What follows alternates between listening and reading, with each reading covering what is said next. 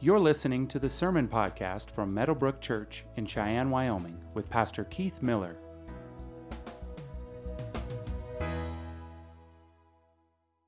If you could stand to honor the reading of God's Word, that would be, that would be great. We stand to honor the reading of God's Word because we believe it to be God's Word, the Bible as God's Word. It is inspired, it's authoritative, and uh, I have nothing good to offer you outside of this book. And so that's why we stand to honor the reading of it. We're in the Lord's Prayer in the Sermon on the Mount. And so if you would like to read out loud or recite out loud the Lord's Prayer, the words will be on the screen. There is a Bible on, under the seats uh, in front of you and behind and, and the one that you're sitting on. Or uh, you can look at your digital device. This is the word of the Lord, Matthew chapter 6, beginning with verse 9.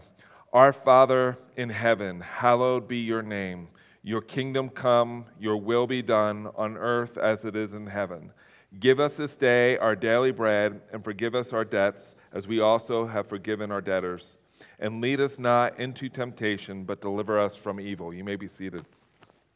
I don't know about you, but when I hear a sermon on the will of God, sometimes it can feel awkward. Sometimes it can seem as though you know, not just a sermon, but maybe somebody telling you what the will of God is for your life, it might feel like, oh, this person's will, this person is confusing his or her will for the will of God, you know, for my life. I don't know if you've ever experienced that, but that's where we're at in the Lord's Prayer. Your will be done.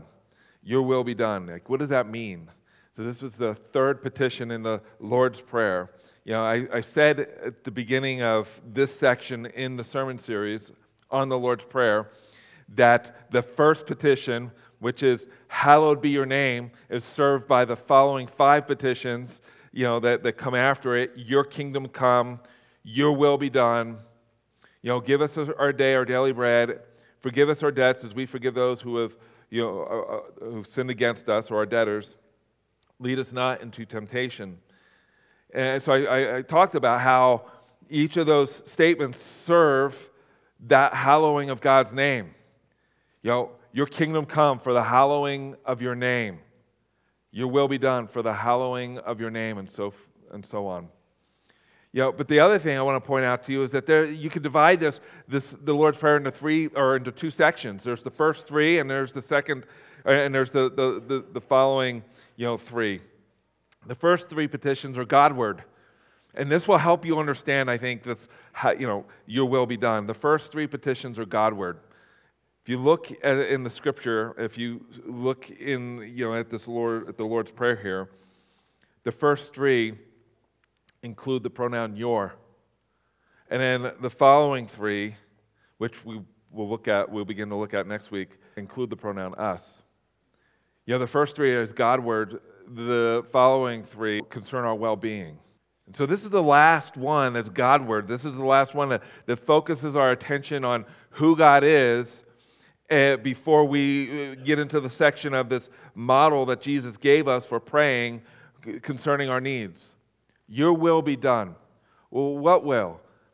Your will as it lines up with your kingdom, your, your kingdom purposes, um, your will uh, in heaven, you know, and on earth. May your will be done. May your will be done in this nation. May your will be done in my life, in, in, in your life. So this is how Jesus, you know, models for us this prayer. But like I said, it, could feel like, you know, the pastor is kind of pointing his finger at you. You submit to the will of God. You need to submit to the will of God. It reminds me of a story I read earlier this week about a pastor who went to the doctor to figure out what's going, what was going on with his, his arm, his, his shoulder. He could hardly move his his arm because his shoulder had so it was just had so much pain in his shoulder, and uh, so he he finally went to the doctor, and the doctor told him, You have frozen shoulder. And he was like, Well, what does that mean? Well, it just means that you're getting old and you, you have frozen shoulder. Your, your, your shoulder's just jacked up. And so, um, what I could do, the doctor said, what I could do is I could, I could give you uh, well, I'll prescribe for you physical therapy because you, will need that, but just to kind of take the edge off of the pain, I can give you a shot I can give you a steroid shot, a cortisone shot, you know, right into the joint of that shoulder. And so the pastor said, well, go for it. You know, you know let's, let's get it done. And so he did. As the doctor was administering these shots in his, in his shoulder, um, the pastor said, he, he, and this is his words, he said, I, I, you know, the, the doctor asked, well, what do you do for a living? And so he told him, that the, the pastor said, well, I'm a minister. I preach for a living. Then I asked him, you know, um, do you have a church that you attend? And the doctor said, No, I gave that up long ago. So, and then he go, then the doctor said, Now listen, um, just relax a little bit here, and we'll, we'll get that joint all loosened up so that you can continue to point your finger at people. And so, I don't know if that's a true story or not, but I, it made me laugh. Um, and it, it might feel that way with a sermon on the will of God you know, submit to the will of God. You know, this is the will of God for your life. And I've certainly had people in my life tell me what the will of God for my life was. And I just looking back, it wasn't really God's will for my life. It was what that person's will was for my life. And so my hope for you and also for me this morning is that you'll be helped, you know, by this sermon. The first thing is that determining the will of God for your life can be complicated right? Sometimes it's clear as mud, isn't it? Sometimes when you're trying to figure out what is, the God, what is God's will for my life, sometimes it's clear as mud, especially if, it's, if, if there's nothing, if the decision has nothing to do with a moral decision. It's just maybe it's a new job, or maybe it's you know a, a different house, maybe a, maybe a, a, another city, or or or whatever. Maybe a, new car or a used car. It, you, sometimes those decisions seem pretty pretty much clear as mud, right? And so it, it can be complicated. There's a story in the book of Acts, in Acts chapter 20 through 21. For me, when I think of just trying to figure out what the will of God is for your life, this story really kind of helps me understand just how complicated sometimes that could be. So, the Apostle Paul spent about three years in Ephesus uh, enough time to, to build a relationship with, with these people in Ephesus. And it got to the point where he believed and felt the call of God to go to Jerusalem, to leave Ephesus and go to Jerusalem. So, so he did. But before he did that, he met with the elders of that church in Ephesus, of the church in Ephesus, and he warned them. He, he said this. He, the words will not be on the screen. You can look it up sometime when you get a chance. But he said, Pay careful attention to yourselves and to all the flock in which the Holy Spirit has made you overseers to care for the church of God. I share that with you just because the role of an elder is very serious. Um, you know, we have a group of elders at Meadowbrook, and the, our role is to, to govern and to shepherd and to guard the church. And so Paul warned them, you know, when I leave, there are going to be wolves who are going to come, and they're going to try to disrupt the things that God is doing, you know, in your church. So he said, um, care for the church of God, which he obtained with his own blood. I know that after my departure, fierce wolves will come in among you, not sparing the flock, and from among your own selves will arise men speaking twisted things to draw away the disciples after them. And, um, and so then Paul prayed with the elders as they were, you know, as they were going to say goodbye to him. And he said, when he said these things, we read in Acts chapter 20, verse 36, if you're taking notes, he said, when he, when he said these things, he knelt down and prayed with them all. And there was much weeping on the part of all. They embraced Paul and kissed him, being sorrowful most of all because of the word that he had spoken, that they would not see his face again, and they accompanied him to the ship. The elders believed that it was God's will for Paul to go to Jerusalem. But saying goodbye to him was really complicated. It was really difficult. The time when I met with the elders of Missio Dei Fellowship, the church I planted, it took me six months to convince them to let me go. And then that final elder board meeting we had was in April. And when they finally asked me, What do you need? And I, I said to them, You need to let me go. And they agreed. They, we wept, we cried. And uh, you know, this, this story has had a special meaning in my life but Paul did that. And, he, and so he was sent off by the elders. He got on the ship, departed. And, uh, you know, in those days, it wasn't like you got a one way ticket to wherever you were going. you went wherever the ship was going, and, uh, uh, and so if that meant the ship needed to stop in one city or that city or another city, you were you had to go with the, wherever the ship went. And uh, eventually, Paul would wind up in Jerusalem. So he, uh, the ship's, you know, docked in Tyre, which is a city, and you know, unloaded his cargo and was there in Tyre for about seven days.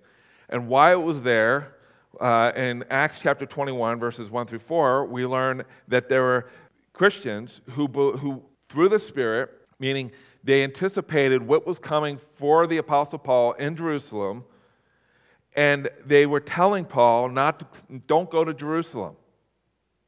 So here you had elders who prayed over him, said, Yes, Paul, we agree with you. God is sending you to Jerusalem. And they cried over that. Then he winds up in Tyre. He meets with a group of Christians for seven days, and they say, Don't go to Jerusalem because you, you're going to go and it's not going to end well for you there. But Paul, you know, met with them, and then he gets back on the ship, and they go to uh, the, the ship stops off at a place in Caesarea, and he stayed, we're told, there for many days. So he winds up hanging out with a guy by the name of Philip, who you read about in, in Acts. He was a deacon he was an evangelist. And he hangs out with him, and, and, and Philip's got some daughters who, who have the gift of prophecy, spiritual gift of prophecy. So they speak into his life. And then there was this other person, Agabus, who stopped by to tell Paul, he basically said, Let me see your belt and let me see you know, uh, your, your tunic or whatever. And, and he binds himself up and he says, This is what they're going to do to you in Jerusalem. And when, when the people heard this, in Acts chapter 21, verse 12, we read these words When we heard this, and we and the people there urged Paul, urged him not to go to Jerusalem. Don't do it, Paul.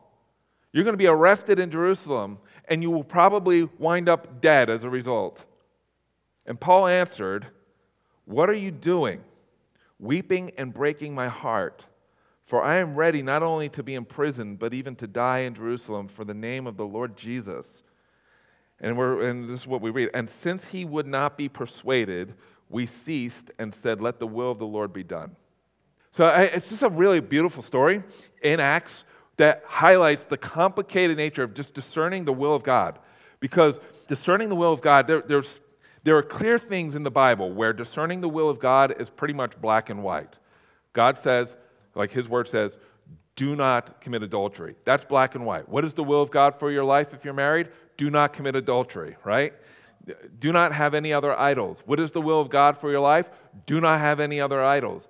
But when it comes to just taking, you know, those steps of just following Jesus as a follow, as his follower, a lot of your life as, a, as his follower is pretty much like clear as mud sometimes in, discern, in discerning his will and it's subjective. You know, like the, the, the urging of the, of the Holy Spirit. I, I've said this before. There is, when you become a Christian, you are sealed by the Holy Spirit. That happens when you become a Christian. Uh, when you become a Christian, you're baptized in the Holy Spirit. These are one time, time events. But the one thing that's a reoccurring event in your life is being filled with the Holy Spirit. When you're filled with the Holy Spirit, is when the Holy Spirit has more of you, not you having more of the Holy Spirit. Is when the Holy Spirit has a hold of your heart. If you want to hear the Spirit move in your life, if the, the direction of the Holy, you know, the Holy Spirit giving direction in your life, the best way to experience that is when you're filled with the Holy Spirit. That comes when God has more of you, not the other way around, right? You have all the Holy Spirit you could possibly ever want or need that God has gifted to you if you're a Christian. And so, as you're being filled with the Spirit, the Holy Spirit may place in your heart, you know, a, a, prompting where He wants to lead you to do something or say something to another person, share a scripture passage, or, and so, so those are some really great experiences where, where the Holy Spirit, in a miraculous way, uses you to accomplish His will. But sometimes it's clear as mud. And trying to communicate that to some people, like, hey, this is what the Holy Spirit is leading me to do, sometimes that's, that can be very difficult because not everybody will see it that way. That's why I love this story in Acts chapter 20 through 21. Not everybody saw it Paul's way. But the, at the end of the day, what was the will of God for the Apostle Paul? To go to Jerusalem. What happened to Jerusalem? He was exact, uh, exactly what the prophetess and the prophet said about you know, to him. He was arrested, he was bound, and he eventually wound up in Rome, and then he was beheaded. But there's a lot in between that time that God was using Paul to accomplish, you know, to, for the purpose of accomplishing his will in Paul's life and in the lives of, of the Christians and people who would wind up becoming Christians as a result. I share that before I go into the will of God. you know, what is the will of God for all things? That's my, that's my second point. What is the will of God for all things? Well, God's will is an attribute of Him. He is sovereign, right? He is, we, we've looked at this. You know, our Father. Who is our Father? He is Elohim. He is Yahweh. He is what? Adonai. He is the sovereign one. All that He wills, He does. He doesn't get frustrated. I said that last week. God does not get frustrated. It's impossible for a sovereign God to get frustrated. Does he get angry? Yes. Does he get frustrated? No. Why? Because all that he wills, he accomplishes. Uh, all that he determines, he does. And so, what is, you know, what, is, what then is the will of God? One, one theologian said this that uh, the will of God is the attribute of God whereby he approves and determines to bring about every action necessary for the existence and activity of himself and creation. Uh, you've heard me say this. I, I said it last week, and I've said it you know, previously, that God has written the script of all human history. I believe that with all my heart. He is sovereign. For him to, to, to, to not have done that would mean that he is not sovereign. So he is sovereign. And he'll, he has written, he's written the script of history, and we are players in that script. Every single one of us in this room and watching the live stream. He is sovereign. That's good news. It's good news that he doesn't get frustrated. It's good news that he governs the universe. It's good news that he's Adonai. In Ephesians chapter 1, we get a glimpse of, of the big picture of God's will. And I'll have the words on the screen. It says, In him, that is in Jesus, we have redemption through his blood, the forgiveness of our trespasses according to the riches of his grace, which he lavished upon us. I love that word, lavished. He lavished upon us in all wisdom and insight, making known to us the mystery of his will. The mystery of his will.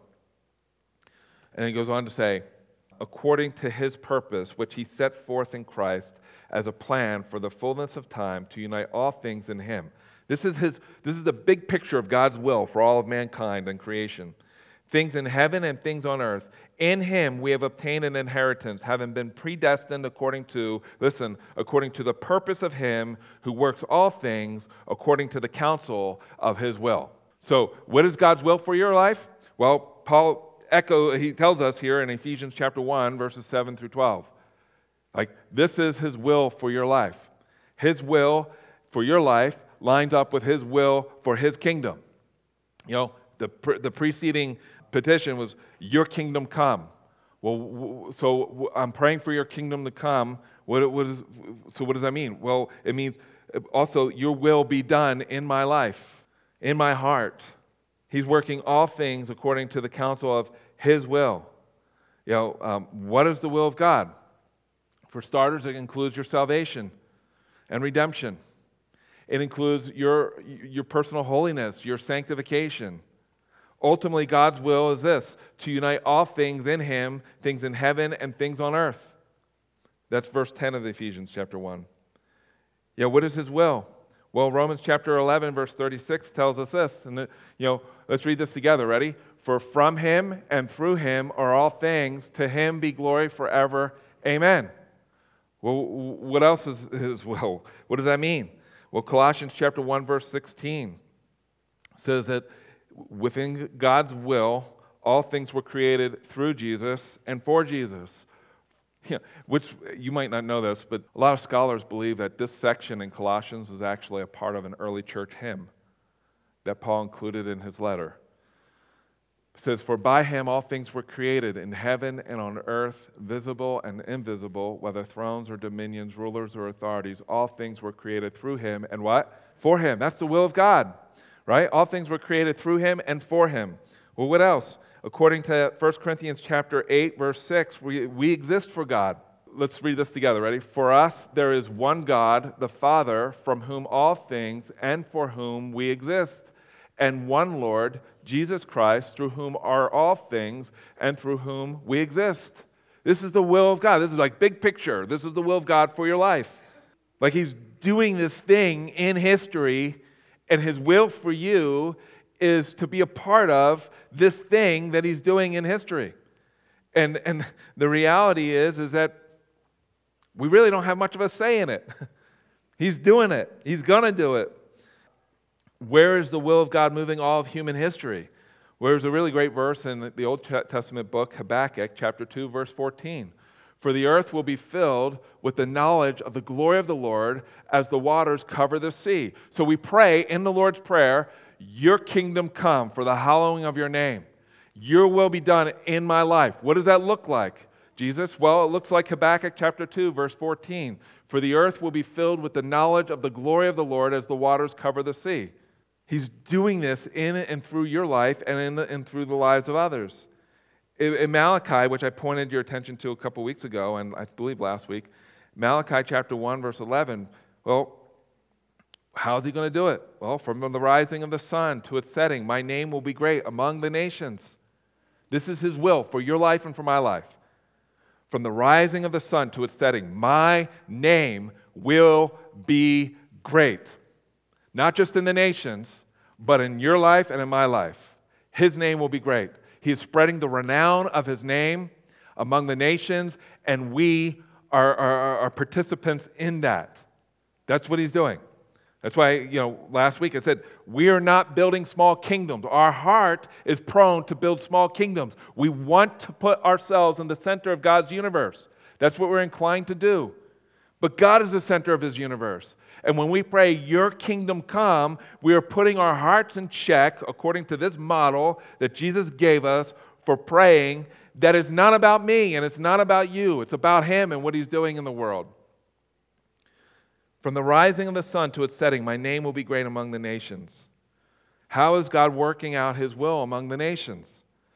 Well, He changes times and seasons according to His will, right?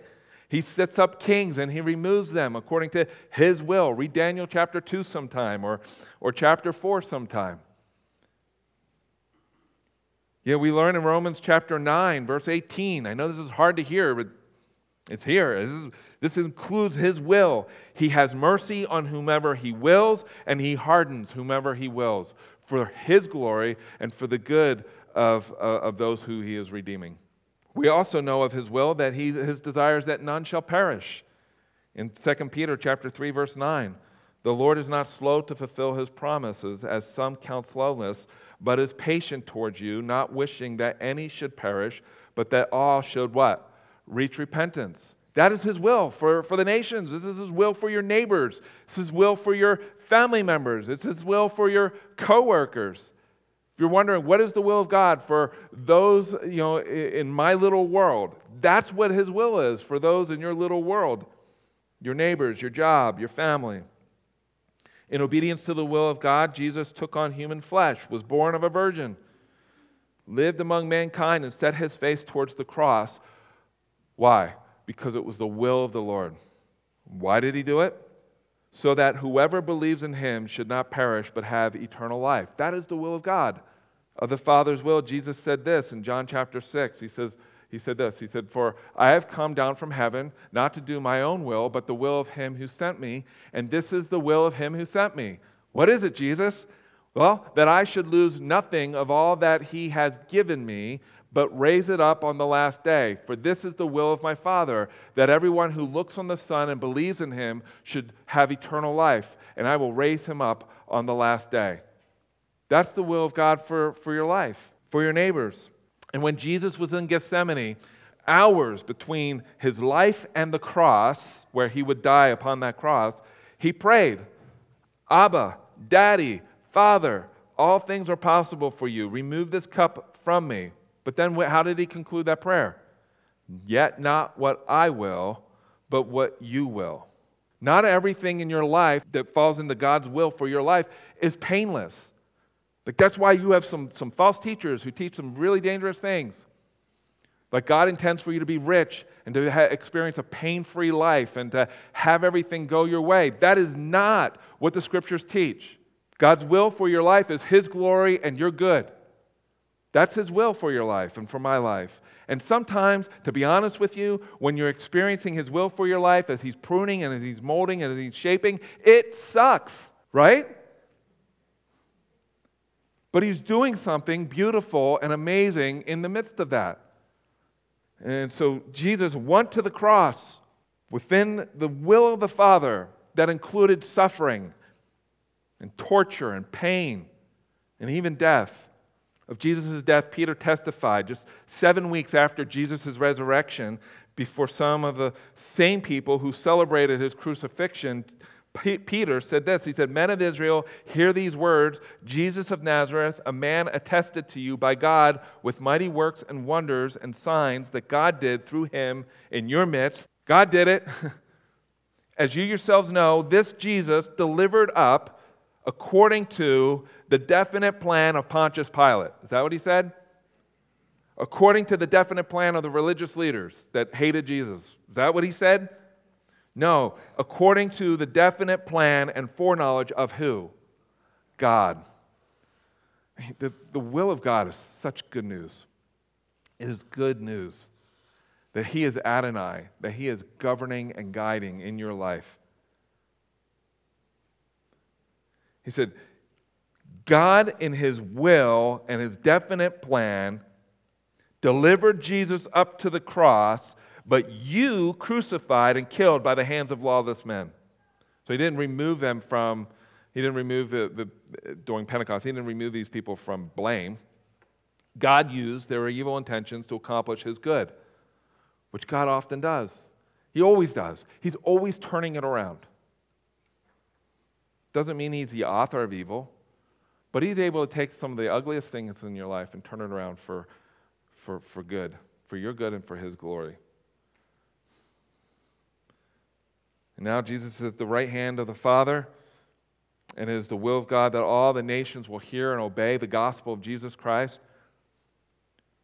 And that's what's happening now. Jesus said, Go and make disciples of all nations, teaching them all that I've commanded you, baptizing them in the name of the Father, Son, and the Holy Spirit.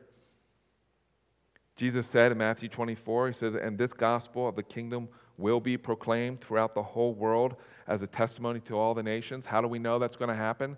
Because God has decreed it. He's Adonai. He will accomplish his purposes in this world and for your life. All of heaven and the redeemed will sing the song of Moses, as is the testimony and celebration uh, to the fact that, that God, all that God wills, he does. Revelation chapter 15 is that like it's just this is what it says. Uh, let's read this together. Ready? Great and amazing are your deeds, O Lord God the Almighty. Just and true are your ways, O King of the nations. Who will not fear, O Lord, and glorify your name? For you alone are holy. All nations will come and worship you, for your righteous acts have been revealed. Like there's coming a time where we will celebrate the will of God we will celebrate that God is Elohim. He creates out of nothing. He is Yahweh. He, he, he, he's faithful when we are faithless, and He is Adonai.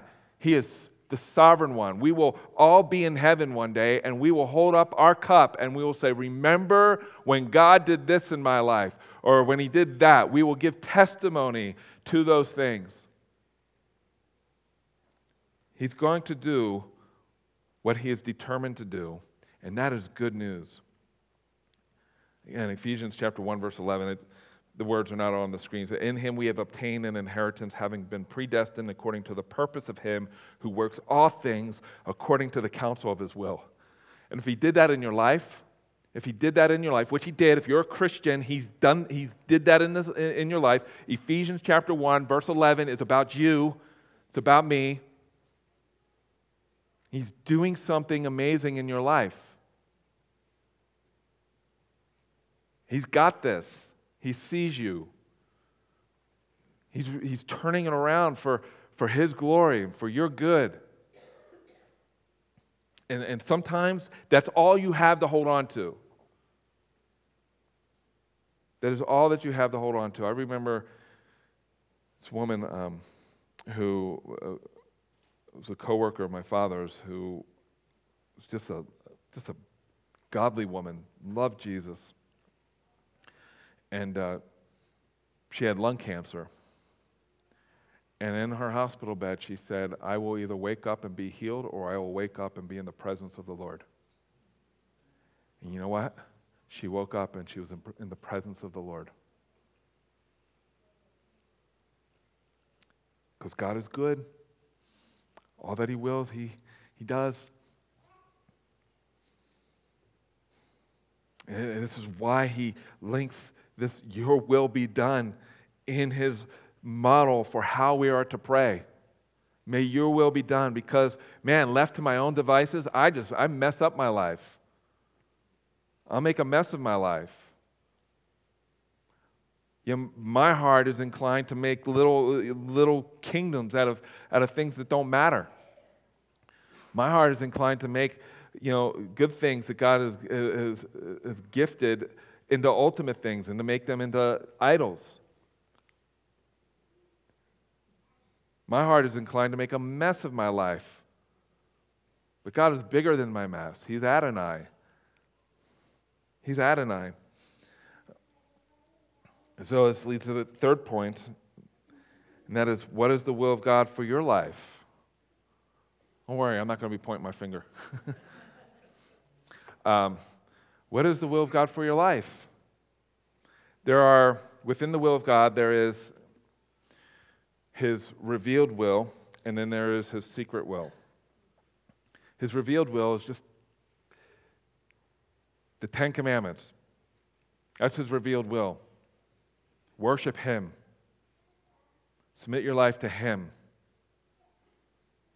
honor him with your, with, with, with your life, love your neighbors, don't covet. That's his revealed will. Like He created you for a purpose, and that purpose is rooted in who He is. It's where real joy and satisfaction you know, flow from, from a relationship with this God who is Elohim, Yahweh, and Adonai. That's His revealed will. Um, when we pray, Your kingdom come, we are praying that we are, pray- we are praying for the obedience of the nations to the revealed will of God the Father. We are also praying for the obedience of our own heart to the revealed will of God the Father. That we are praying, Lord, I know my heart, and I am praying for help that my heart lines up with your heart and, and, and what you call good. That's his revealed will.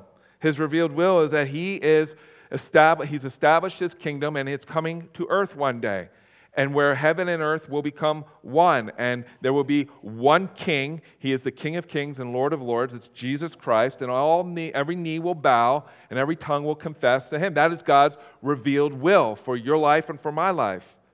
Like, listen, God will never lead you to do anything that is contrary to his character. Living with your boyfriend or girlfriend is not God's will for your life because it's because you love that person. Or cheating on your taxes is not God's will for your life because you think the government's jacked up. Like, God's will for your life lines up with his character. And so, as we pray, Your kingdom come, Your will be done, we're praying for the obedience of the nations. We're also praying for our own heart because we know that the only hope of the nations is the gospel of Jesus Christ. That is the only thing that will change hearts. Not legislation, not the next president, not some politician. Only the gospel of Jesus Christ through the power of His Holy Spirit will lives be transformed. Right?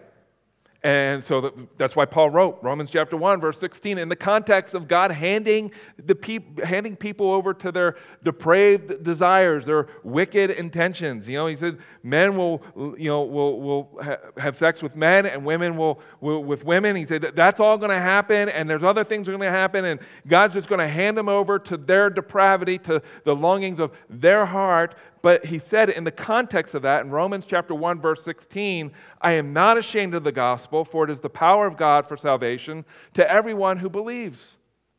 That is the hope of the nations.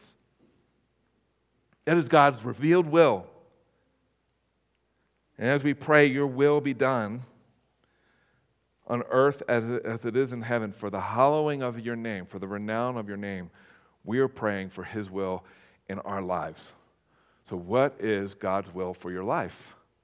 Well, I could tell you. There's actually a chapter and verse for God's will for, for your life. It's in, it's in uh, 1 Thessalonians, I believe, chapter 4. Ready? Let's, let's read this together.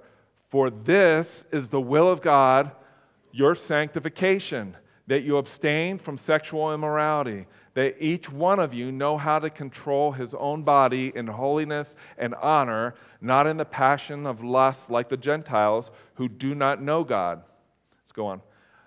That no one transgresses and wrongs his brother in this matter, because the Lord is an avenger in all these things, as we told you beforehand and solemnly warned you. For God has not called us for impurity, but in holiness. Therefore, whoever disregards this disregards not man, but God, who gives his Holy Spirit to you. Like, pretty clear. What is God's will for your life? Holiness. Holiness. Your personal holiness. It's in a book that I read, um, Jesus Driven Ministry, by, uh, by a pastor by the name of Ajith Fernando.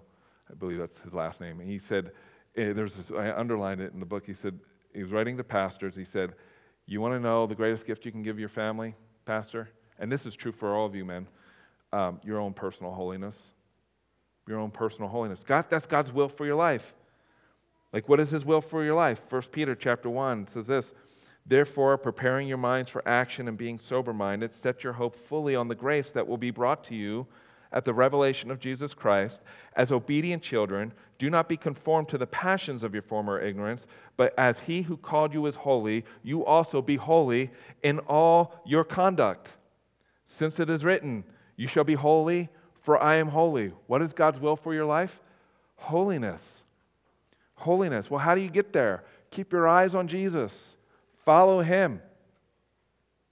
Jesus said the way you get there is in John chapter 15 abide in me, and I will abide in you.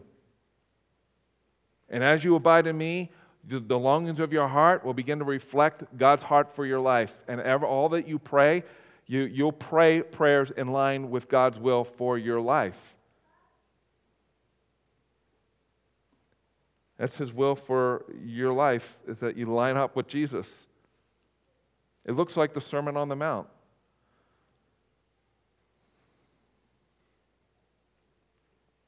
You know, I was thinking about this a little bit. This just the messiness. It seems like it seems messy on our end when we're looking at the will of God, doesn't it? Like, doesn't it seem messy sometimes? Like sometimes you just try to figure out what is God's will for my life, and then, and then you know when you sense that God is leading you in a certain direction, it just seems kind of messy sometimes. I was thinking about the Apostle Paul. You know what he said about his life? He said this. He said, he, now Galatians in your New Testament, in the New Testament, Galatians is believed to be one of the first letters, if not the first letter, that the Apostle Paul wrote. And um, it, it, it, reads that way too. Like it, when you read Galatians and you read 2 Timothy, where 2 Timothy was written towards the end of Paul's life, there's like a 30 year gap there. And um, the tenderness of 2 Timothy is, is not quite felt in Galatians. right? Like, you foolish believers, who has bewitched you? Like, it's just, it's just pretty, like, eh, in your face. But he said in Galatians chapter 1, he said that God set him apart before he was born and called him by the grace of God and was pleased to reveal his son to me. This, I mean, literally, this is what Paul said. God set me apart before I was born, and who, and who called me by his grace was pleased to reveal his son to me. What does that mean?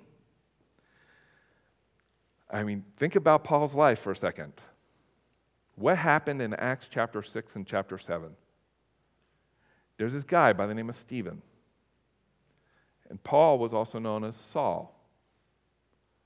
Now, in Galatians chapter 1, verses 13 through 16, Paul, said, Paul talked about how he, he wanted to study the law of uh, the, the Old Testament, and he wanted to be, uh, you know, he, he wanted to be a very good Pharisee, is pretty much what he, what he said. And, and so he made it his ambition to be that kind of person. And so in Acts chapter 6 and chapter 7, that led Paul, you know, to the place where Stephen was drug out of the city and the people laid their garments at Saul's feet, where he gave approval for them, these people, to take stones, not pebbles, but stones, to literally bash his brain in, Stephen's brain in, for believing in Jesus Christ that this journey from the moment from the moment Paul was in the womb of his mother to that to the stoning of Stephen was all part of God's determined will. Paul was there when he heard Stephen preach the gospel, and it enraged Paul. He couldn't understand why anybody would believe this nonsense. And he thought it was a danger to people, so much so that after they stoned uh, Stephen to death, Paul made his way to, to, to the next place to arrest Christians and to make life difficult on them, to, to persecute Christians. And that's where Jesus met him. Paul said that God set him apart in his mother's womb to be an apostle, and all that time, from the moment he was born to, that, to, to the moment of his conversion, where he placed his faith and trust in Jesus Christ, was all a part of God's determined will for his life as God was molding and shaping him, even at the expense of Stephen being stoned to death. God is in the business of taking some of the ugliest things in, in, in our lives and turning it around for his good, for his glory, and for your good as well. And so, like when James, the half brother of Jesus, wrote James, the epistle, he said, in chapter 4, he said, Come now, you who say, Today or tomorrow we will go into such and such a town and spend a year there and trade and make a profit, yet you do not know what tomorrow will bring. What is your life? For you are a mist that appears for a little time and then vanishes. Instead, you ought to say, If the Lord wills, we will live and do this or that. That's the safest place to be, brothers and sisters to be in the will of God. That is the safest place to be. Our identity is in Him, not where we work, not our family, not, not what you drive, or, or not any of those things, not your upbringing. Your identity, if you're a Christian, is rooted in Jesus Christ. And His will for your life is the safest place to, to, to, to reside. Amen? Let's pray. Father, thank you so much for your word. Thank you for this prayer, our Lord's Prayer. God, we want your will to be done in our lives. At least, I think most of us in this room. it's a hard prayer to pray, though, Lord. Because sometimes your will in our lives, for our lives, is not pain free, it's wounding work, it's pruning. Sometimes it's painful. But you are our Father. You are Elohim. You are Yahweh. You are Adonai. And your will for our lives ultimately is for the renown of your name, not ours, your name, the hallowing of your name, not our name, your name. It's your reputation, that matters, and that's good news because you're the God who keeps covenant. You are the God who does not need to improve upon being good. You're the God who has promised you will never leave us or forsake us. You have promised that you are the good shepherd. You will lead us.